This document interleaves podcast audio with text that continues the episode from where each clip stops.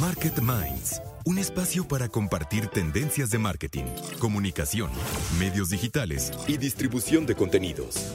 Con Diego Plaza, director general de FCO Group y cofundador de Elliot Media, y Raúl Ferráez, presidente de la revista Líderes Mexicanos, FCO Group y Elliot Media. 88.9 Noticias. Información que sirve. Buenas noches, estamos ya en una nueva cita de Market Minds como cada miércoles por la noche. Yo soy Diego Plaza y como cada semana conmigo Raúl Ferráez. Buenas noches. Hola Diego, ¿cómo estás? Todo en orden, muy emocionado de una nueva emisión de Market Minds para hablar de mercadotecnia, publicidad, contenidos, medios, lo más apasionante de las campañas, de las marcas, aprender, aprender también de, de los casos de estudio eh, de la comunicación y de los estrategas al mando, Raúl, y, te cuento que esta noche vamos a entrevistar a Ángel Villanueva, que él es el director de marketing, es el CMO de Cinépolis. Y, me parece una entrevista muy pertinente y muy interesante por varios motivos. Primero, eh, está por demás hacer un análisis preliminar de lo difícil que ha sido para la industria del cine eh, estos 18 meses, eh, creo que todos lo tenemos claro, pero bueno, ¿cómo, lo ha enfrentado? ¿Cómo enfrentó Cinepolis eh, este momento y cómo está teniendo que regresar de manera muy creativa?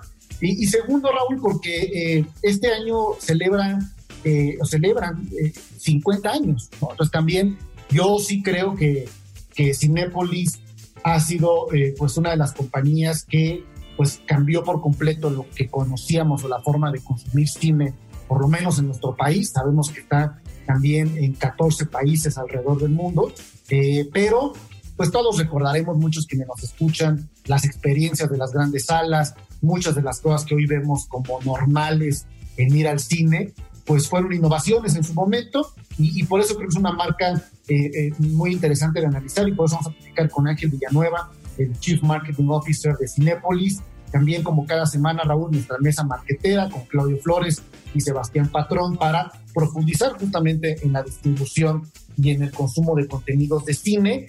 Y bueno, con muchas, con muchas noticias, Raúl. Eh, lo primero que te quiero contar rápidamente es, eh, estuve en Nueva York eh, hace unos días y me dio mucho gusto ver desde el punto de vista del retail y desde el punto de vista del consumo, una ciudad regresando, regresando al dinamismo, te piden de manera obligada tu carnet de vacunación, para entrar, para reactivar el consumo, con la responsabilidad del compromiso de que te vayas a vacunar, eh, las calles llenas, iba a haber un concierto muy importante en Central Park que fue cancelado, pero bueno, me regreso con una, eh, con un aroma pues, pues muy emocionante de, regresar nuevamente a las dinámicas.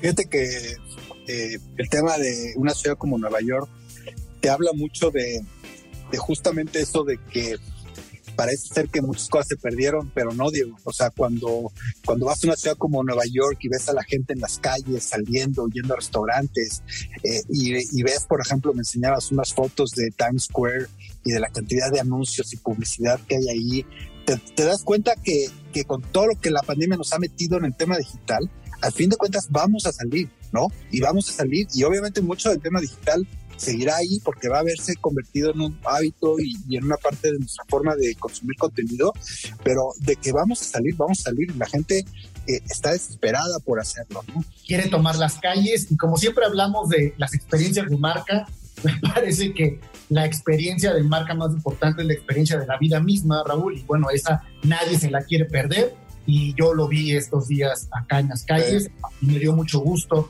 eh, y, y, bueno, listos para regresar al tema. Sin embargo, fíjate que en temas de retail, Diego, hay noticias interesantes. Creo que eh, es algo que no es nuevo, obviamente lo hemos comentado y todo el mundo lo sabe, es como algo eh, obvio, pero vuelven a salir estudios eh, de, Reuters en donde confirman que el futuro del retail en gran parte va a estar en la parte digital. Hicieron un estudio en donde el 64% de los consumidores eh, eh, encuestados dicen que ahora después de la experiencia de la pandemia están mucho más dispuestos a comprar en línea de lo que estaban antes. Entonces, eh, obviamente, igual, no va a desaparecer el retail físico. De hecho, me sorprendía ayer y no sé si es un fake news, debo decirlo, que Amazon va a poner mucho más tiendas, lo cual hace más una locura, pero bueno, no sé, no, no entiendo esa lógica, pero hablaba de que Amazon se va a, lanzar a poner cientos o miles de tiendas en Estados Unidos físicas. Bueno, eh, pero bueno. Que te interrumpo, yo vi, fíjate que lo dices, vi más tiendas de Amazon Go que no recuerdo haber visto tanto en las calles. Sí, claro. Sí, es una estrategia que trae Amazon que no te digo, no acabo de entender y me gustaría eh, a ver si entrevistamos a alguien de Amazon porque no acabo de entender por qué si el 64% de la población de los Estados Unidos dice que quieren, eh, que están dispuestas a, a comprar ahora todo vía online, por qué Amazon está yendo al retail. Pero bueno, aquí lo importante de esta nota, Diego, es que eh, eh, y esto yo creo que es un binomio que tienes que tener. Si tú eres una empresa, si tú eres un director de marketing, no te puedes dar el lujo hoy en día de no tener una experiencia completamente satisfactoria para tu cliente cuando compra eh, online. Eh, tu producto. es un monstruo, o sea, no puedes ya no tener un, sitio donde vendas tu producto, donde generes una experiencia veloz, atractiva, interesante para tu usuario, porque entonces vas a estar, vas a estar fuera de una parte muy importante de la, de la, de la, eh, del consumo, ¿no? Y otra parte del estudio que es también muy interesante es que fíjate que el 70% de las personas que encuestaron dicen que que, consideran fuertemente eh, los reviews que se dan online eh, para hacer sus compras y eso es parte importantísimo de su decisión de compra.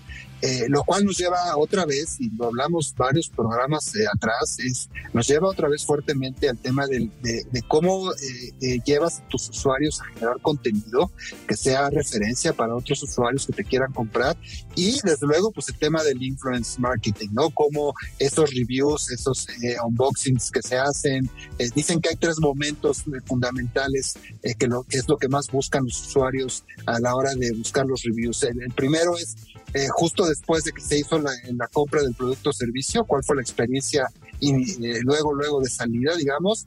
Eh, una, la, segunda es cuando reciben sus productos o servicios, ¿no? Que eso siempre es emocionante, los famosos unboxing. Y, y luego finalmente el, el, resultado de, esos, de esas experiencias, ¿no? Pero vemos ya en muchas marcas tratando de hacer temas en TikTok de, de, de, esto y, y les está funcionando porque si la gente antes de comprar un producto eh, busca, busca qué opinan eh, en el mercado de ese producto.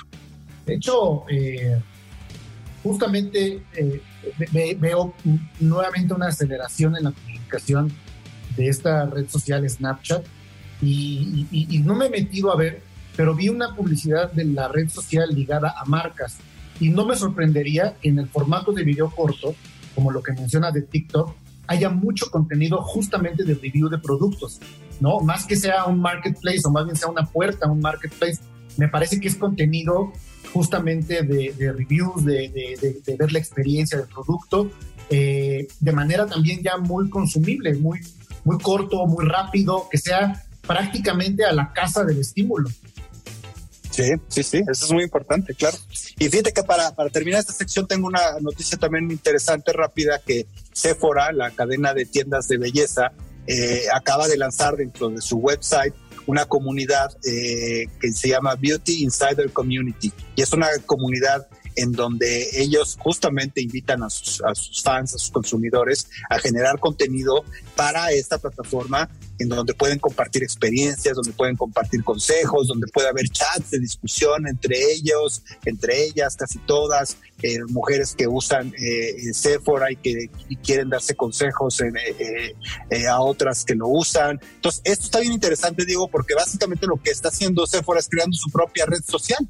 ¿No? Una red social dentro de sus propios websites en donde de verdad eh, muchos de los usuarios de, sus productos están conviviendo, están generando interacción, están generando eh, contenido para compartir con otros usuarios. Esto que está haciendo los Sephora es un gran ejemplo, Diego, de lo que deben de hacer muchas otras empresas. Es la marca siendo un medio de comunicación, la marca siendo un generador de contenido y un promotor del contenido generado por el usuario es la marca siendo parte de la vida de las personas, generando comunidad.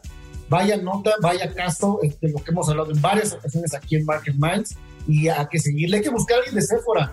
eh, para entrevistar también acá en México, aunque no sé si esto está en México, pero podría ser algo interesante de platicar. Ya estamos por acá en Market Minds para la mesa marquetera de cada semana, de cada noche con nuestros queridos amigos Claudio Flores y Sebastián Patrón para continuar eh, pues reflexionando sobre 18 eh, meses en los que cambian las reglas, las fichas del juego en la industria del cine. Yo diría de los contenidos en pantalla y, para eso sí, obviamente, eh, el, cine y la apertura de salas es clave. Y, pero por otro lado vemos cosas como Cinedot, la nueva cadena de cines que está llegando a México, Vemos, como ya hemos mencionado, a un Cinepolis cumpliendo 50 años. Eh, no sé, ¿cómo la ven ustedes en el caso del cine en nuestro país? Claudio, buenas noches. Buenas noches, Diego, Raúl, Sebastián, un placer estar aquí en Market Minds, eh, ser parte de esta mesa marquetera. Y sí, yo diría que es un escenario eh, de claroscuros, Diego. ¿Por qué? Porque al mismo tiempo que sabemos que la industria cinematográfica fue una de las grandes eh, afectadas, eh, sobre todo la de distribución y proyección, más que la de generación de contenidos, porque hoy estamos consumiendo más contenidos que nunca, pero no en colectivo y no en espacios públicos. Solo algunos datos para darnos una idea del tamaño del, trancazo que recibió la industria eh, en nuestro país. Asistencia a salas de cine, 55 millones de visitas en este 20, en el pasado 2020, una caída del 83 por ciento. Imagínate que tu negocio tenga que vivir con el 17% restante. Eh, complejos cinematográficos al cierre de año siguen en México 950 complejos con 7.494 pantallas, 7.500 pantallas de cine en el país. De ese tamaño es la, los espacios, digamos, de exhibición que tienen. Pero, ¿qué, dato hay que decir aquí? La Cámara Nacional de la Industria Cinematográfica, la Canacine, reportó pérdidas por 18.407 millones de pesos en la industria del cine en México, equivalente a 384 millones de boletos no vendidos. Casi 400 millones de boletos se dejaron de vender en esta pandemia. ¿Qué haces con ese contexto, Sebastián, cuando eres el CMO de una de una empresa como esta. No, digo, en ese tipo de contextos, la verdad es que, digo, imagínate todos los CMOs que ante una realidad tan inesperada se están viendo con, con, con esta realidad, ¿no? Eh, creo que al final de cuentas es, es, es mucho quizás eh, esperar, porque ni siquiera hay tanta reinvención que hacer de comunicación o de producto en este sentido, ¿no? Eh, la, la, la, verdad es que es, es, preocupante para ciertas industrias. Hay, hay, hay industrias que que, van, a, que van a sufrir eh, lo que yo creo que es algo desconocido, ¿no? En cuanto a un hábito nuevo del consumidor, viajes de negocios, cines, eh, eh, no lo sé, ¿no? Pero, pero creo, que, creo que es un panorama complicado y complejo, pero que al final de cuentas, si se logra al menos apelar a la gente que es muy, muy leal a este tipo de servicios o productos per se, pues creo que puede, puede haber por ahí un, rebrote en alguna otra época, ¿no? En algún otro momento, ¿no? Así como hace unos años fue el, repunte del cine, porque el, cine estuvo muy eh, eh, estable un, mucho tiempo y de unos años para acá, con la inversión en producción y la apertura de salas, Cinepolis trae un boom enorme, enorme de unos años para acá, ¿no? Entonces, algo cíclico, espero, no, no, no, no sé qué más decir de esa situación. Bueno, lo que sí es un hecho es que eh, yo que las fichas de la forma en la que vemos el cine se movieron, ¿no? Este, eh, tienes por un lado a, a, las productoras, a las generadoras de contenido, pues tratando de sacar su contenido por otro tipo de plataformas, ¿no? Como los, las plataformas de streaming, básicamente. Yo creo que cada vez lo veremos más a, a, todos los grandes estudios, a las grandes cadenas, a los grandes productores de, de, contenidos lanzando sus propias plataformas, lo cual eso en cierta forma no es buena noticia para los complejos cinematográficos, porque eso quiere decir que la gente eh, va a querer a lo mejor estar más tiempo en sus casas viendo películas. Pero, pero por otro lado, yo también pienso que el salir al cine tiene un encanto especial. Y si yo fuera un director de mercadotecnia de una cadena de cines, me concentraría ahorita en tratar de entender ¿Cuáles son justamente esos factores por los que la gente le gusta salir al cine, independientemente de la, de la película que vayan a ver? ¿Qué es lo que te da realmente un valor agregado eh, como cine. Yo diría algunos, no sé si están de acuerdo conmigo, por ejemplo, el hecho de salir de casa, ¿no? Eso ya es un tema importante. Yo creo que, que, muchas veces ya estamos un poco hartos de estar viendo tanto contenido en la cama o en la sala de nuestra casa y lo que quieres es un poco salir, eh, ahora sí que orearte, ver gente, ¿no? Este, eh, el tema de la convivencia familiar, ¿no? A, mí no sé ustedes, no sé ustedes qué opinan, pero cada vez la, la, eh, cada vez el consumo de contenido en casa se vuelve mucho más unipersonal. Eh, a, mí me pasa inclusive con mi esposa, ahí está en su iPad viendo una, casa, una cosa y yo otra, porque pues ¿por qué veríamos la misma, lo mismo contenido si los, cada quien puede ver algo diferente? Y eso con los hijos es brutal, o sea, no hay forma que sientas a los hijos a ver la película con lo mismo Este, exacto.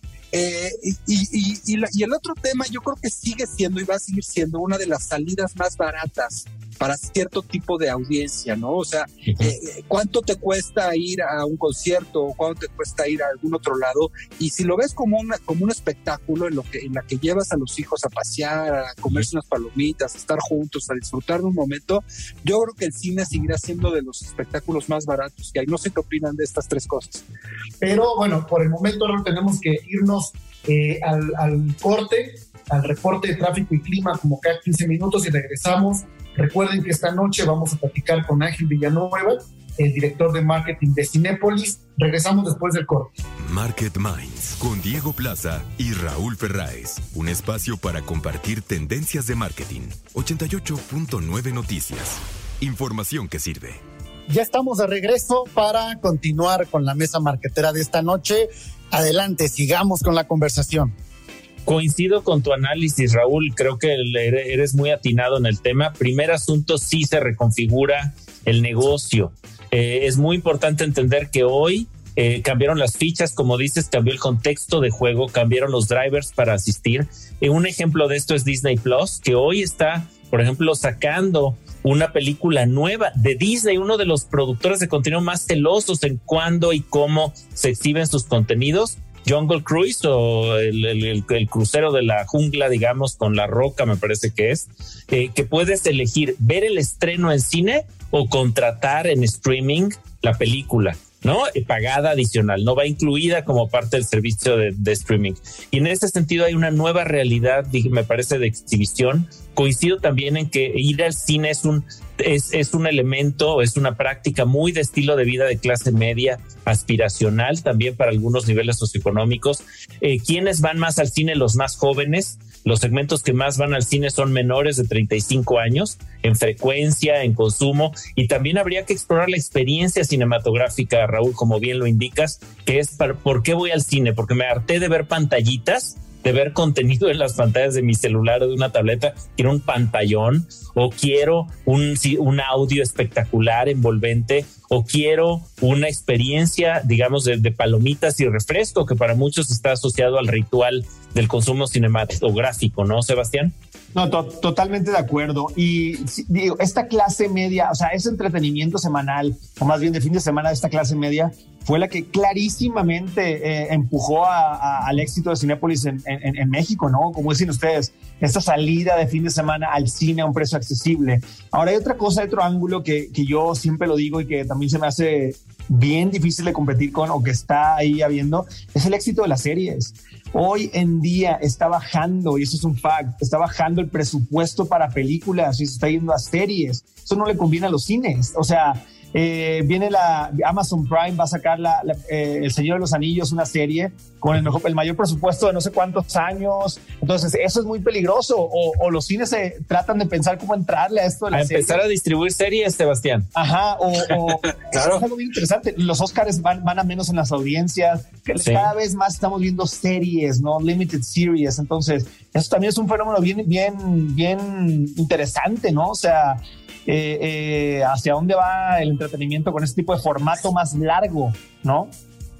Y con mayor compromiso de las audiencias, Sebastián, porque ver una serie la piensa uno, le escoge más. Una película dices, bueno, me eché una hora y media, dos horas, igual no me gustó, pero una serie es un compromiso, digamos. contigo mismo. y a veces hasta con tu pareja, querido Diego. Imagínate estar viendo series en tu casa mucho tiempo y es, ahora tu entretenimiento de fin de semana quizás no es, ay, voy al cine ahora, ¿no? Ya, o sea, ya vi, ya vi mucho contenido, o sea, se vuelve el éxito de, la bicicleta hoy en día, más al aire libre. Durante la pandemia no había bicicletas en el mundo, no podías conseguir. Tú que eres ciclista, Diego, sabes eh, que cómo fue la pandemia este boom, ¿no? Entonces, no sé, o sea, Ahora, interesante shift. Yo, yo para cerrar eh, con un comentario muy optimista es que, que, yo, que no estamos hablando de una tendencia o de una moda cuando hablamos de cine. O sea, la historia nos lo plantea. O sea, el cinematógrafo lo inventaron los hermanos Lumière en 1895. Y eso es algo que va por muchísimos años colocado como un invento que tuvo éxito, que ha tenido éxito, que es una experiencia única, que no va a cambiar, que es insustituible, pero es elegible. Pero como formato, creo que ahí va a estar, creo que los más de culto irán, otras generaciones no. Acuérdense cómo era el cine hace unos años en los multicinemas Ramírez, tres salas de exhibición con dos mil personas, permanencia voluntaria, y era el cine que nos gustaba, era el cine que había. Y en los años primeros de 1900, pues eran unas butacas en una carpa, y ese era el cine que había y que consumíamos. Yo creo que el cine va a estar siempre, ¿no? Lo que va a ir cambiando finalmente es la, la, la adopción por parte de, de, las distintas generaciones, pero creo que es un invento pues que llegó, que llegó para quedarse. el cine está más vivo que nunca. Así es. Señores, es momento de, irnos al reporte de tráfico y clima. Ya saben que, el tiempo nos come por acá, pero bueno, buenas noches, Claudio, Sebastián, nos vemos la próxima semana. Muchas gracias, un placer estar aquí. Hasta luego. Rápidamente y regresamos a Market Minds. Market Minds, un espacio para compartir tendencias de marketing, comunicación, medios digitales y distribución de contenidos. 88.9 Noticias, información que sirve. Estamos ya de regreso en Market Minds, aquí en 88.9 Noticias, información que sirve para continuar el programa de esta noche que, que, a mí en lo personal me, me, apasiona muchísimo la industria del entretenimiento eh, y más cuando hablamos de marketing en la industria del entretenimiento y más cuando hablamos particularmente en cine. Pero ya, ya hablar de cine no es quizá la experiencia tan tradicional que antes teníamos solamente de ir a las salas, sino cómo ha evolucionado a otras ventanas de distribución, a otros formatos de experiencia.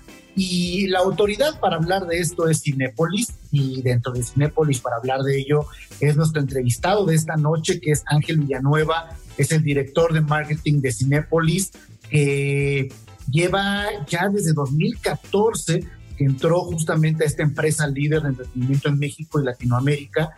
Eh, eh, como gran reto es la expansión internacional, yo ahorita nos platicará Ángel muy bien, pero para quienes nos están escuchando, eh, Cinépolis opera, es una marca global en los 19 países en los que está, no solamente es México, y eso eh, como concepto de exportación, vamos a llamarlo así, pues es de gran orgullo. Y, bueno, esta noche platicamos con Ángel Villanueva, director de marketing de Cinépolis. Muy buenas noches, Ángel, ¿cómo te encuentras?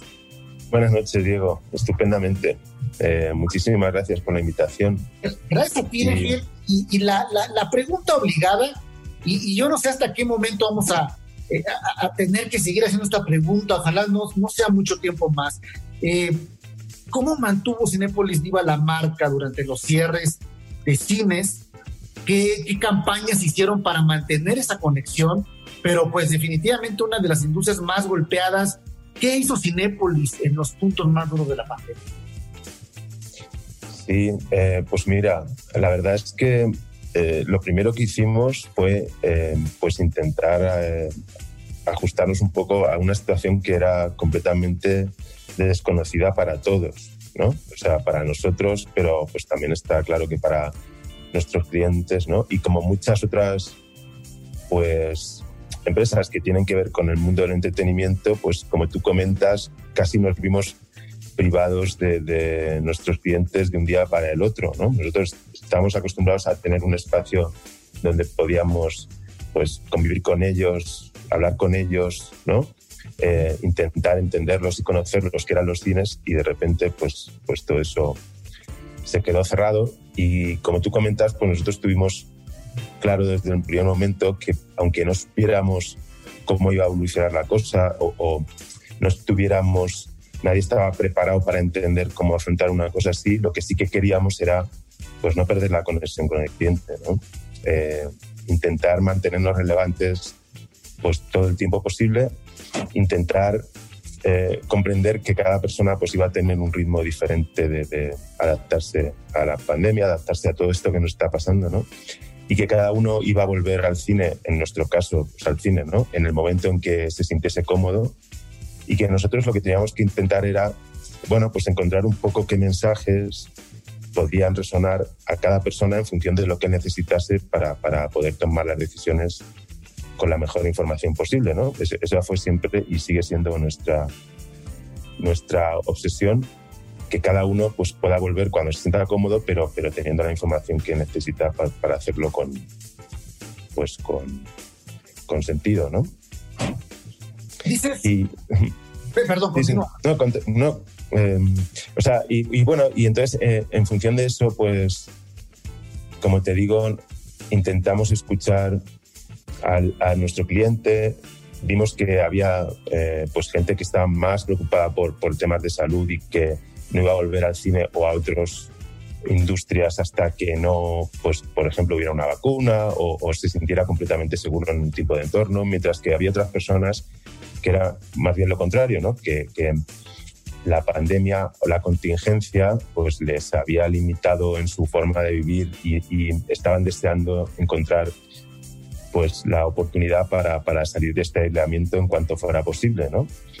Y, y, entre estos dos grupos, como muy contrapuestos, pues hay otro grupo de gente que, que, que bueno, que, que, iba a ir evaluando durante el tiempo que durase pues, la pandemia cómo adaptarse a la situación, eh, qué cosas iba a estar dispuesto a hacer y qué no, y se iba a apoyar mucho también en la opinión de la gente que lo rodeaba, de sus amigos, de sus familiares, de lo que ellos hacían ¿no? para, para tomar decisiones.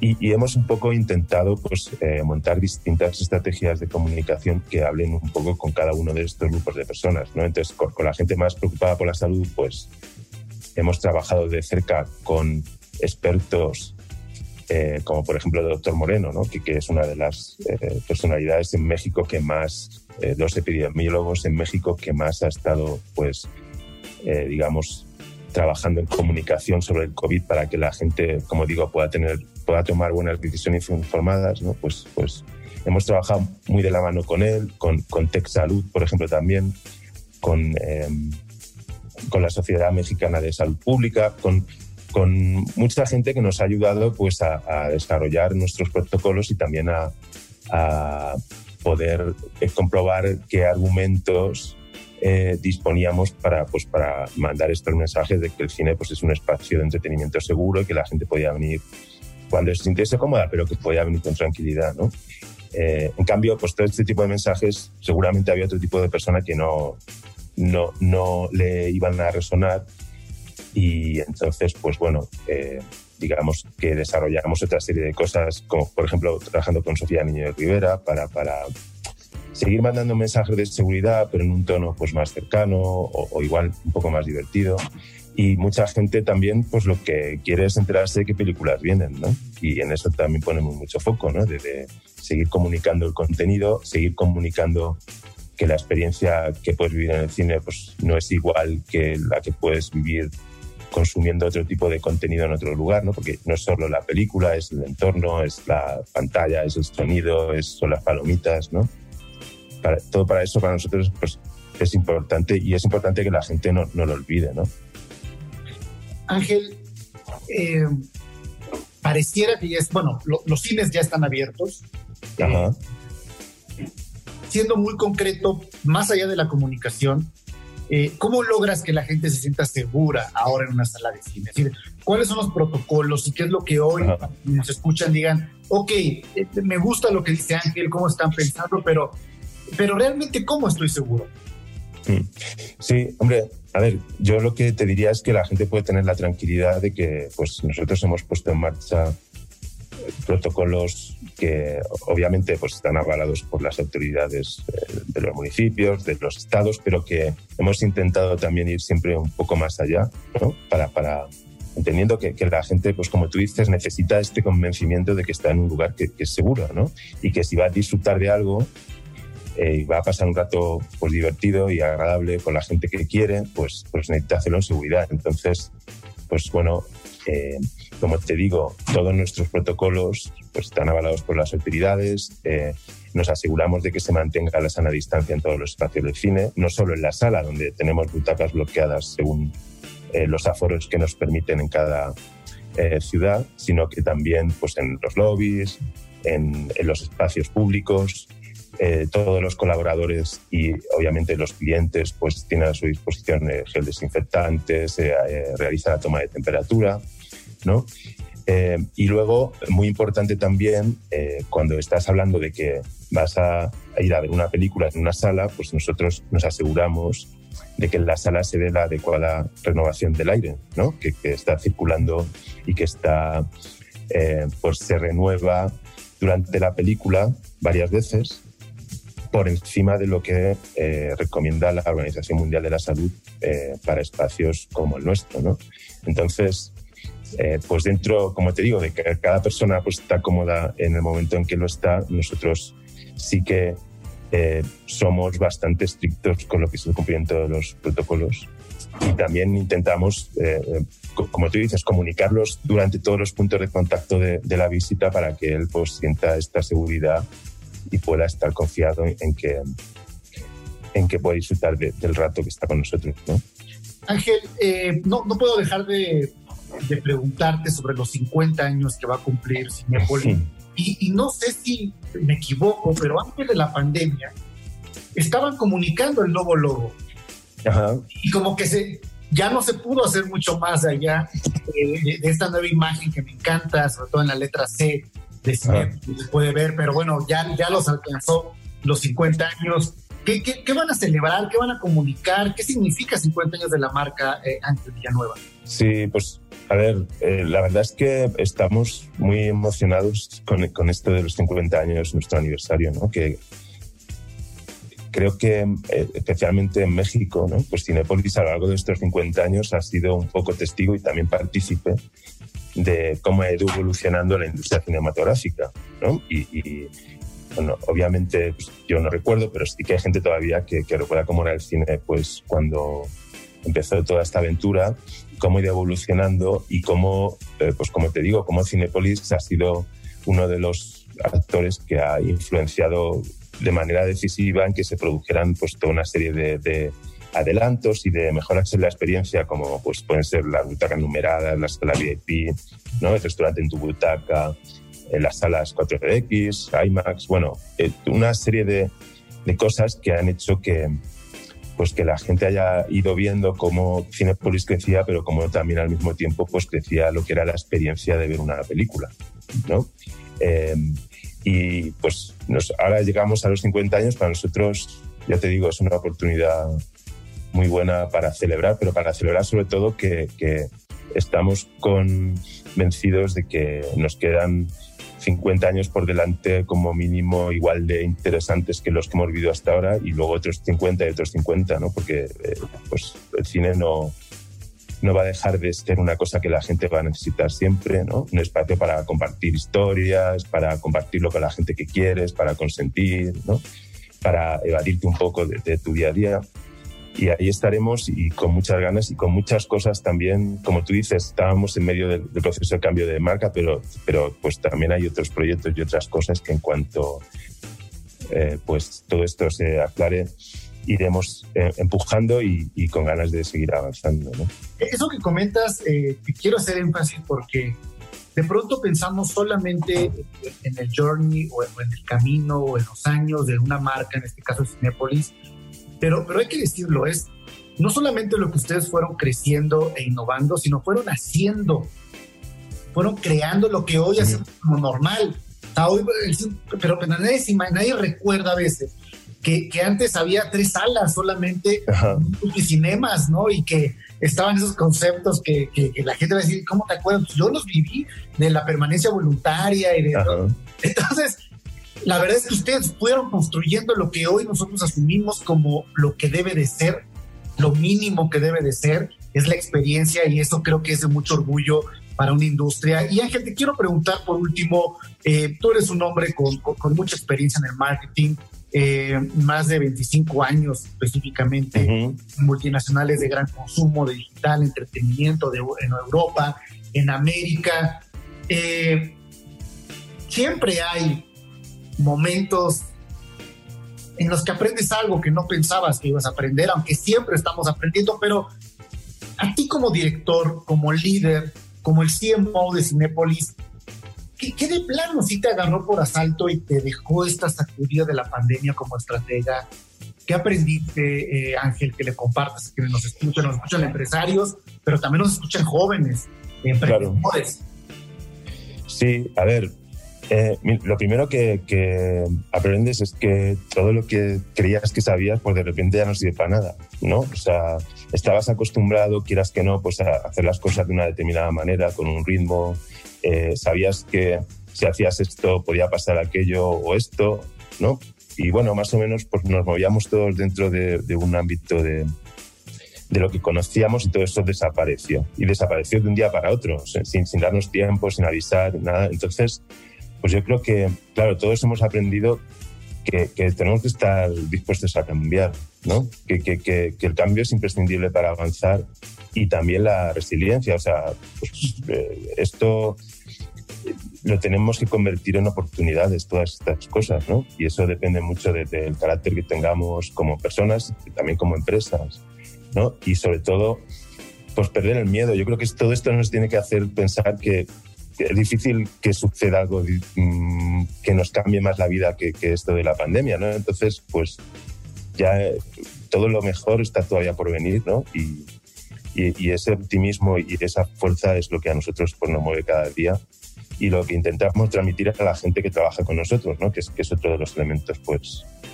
importantes y súper necesarios para poder tirar las cosas adelante de un día para otro, Ángel, dices, cuando ya pensabas que todo lo sabías, te das cuenta que no sabías nada. No sabes nada. Todo lo que nos hemos enfrentado, de verdad. Ángel Villanueva Pérez, director de marketing de Cinepolis, esta noche platicando con nosotros aquí en Market Mind sobre los 50 años de Cinepolis que este año celebran y los retos a los que se han enfrentado y a seguir construyendo la industria del entretenimiento que hoy no sabemos qué va a ser eh, o cómo va a ser en 20 años, pero seguramente Cinepolis lo va a inventar y, ya estarán ahí justamente en la vanguardia de, del entretenimiento. Ángel, gracias por acompañarnos, que pases muy buenas Muchas gracias, Diego. Muchas gracias por la invitación. Buenas noches. Vamos, al reporte de tráfico y clima, como cada 15 minutos, eh, y regresamos aquí en 88.9 Noticias para la recta final de el programa de esta noche en Market Minds. Market Minds con Diego Plaza y Raúl Ferráez. Un espacio para compartir tendencias de marketing. 88.9 Noticias. Información que sirve. Estamos de regreso en la recta final de Market Minds y para continuar hablando también de otras plataformas de contenido, de otra generación de distribución de contenido. Este caso que hemos estado platicando bueno, porque recientemente ha, generado una conversación.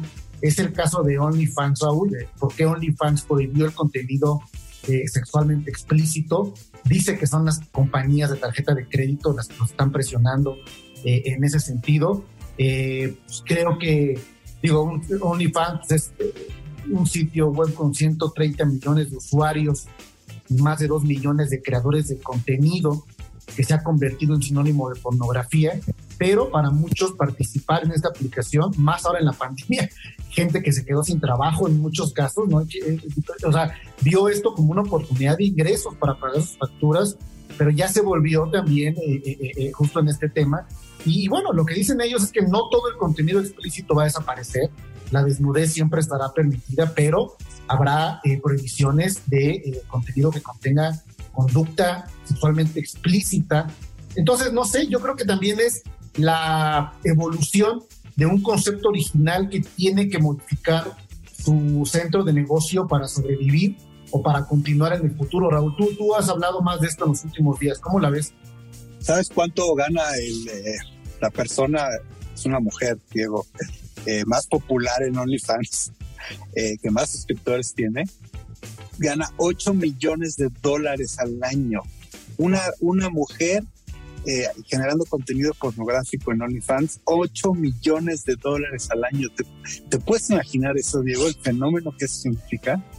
Es, es, el diseño de una vida económicamente perfecta a un esfuerzo laboral, eh, de gusto, lúdico, lo como le quieras llamar, pero pues que te puedes ahorrar, pues no sé, para muchas personas, generaciones enteras de trabajo para llegar a esos montos.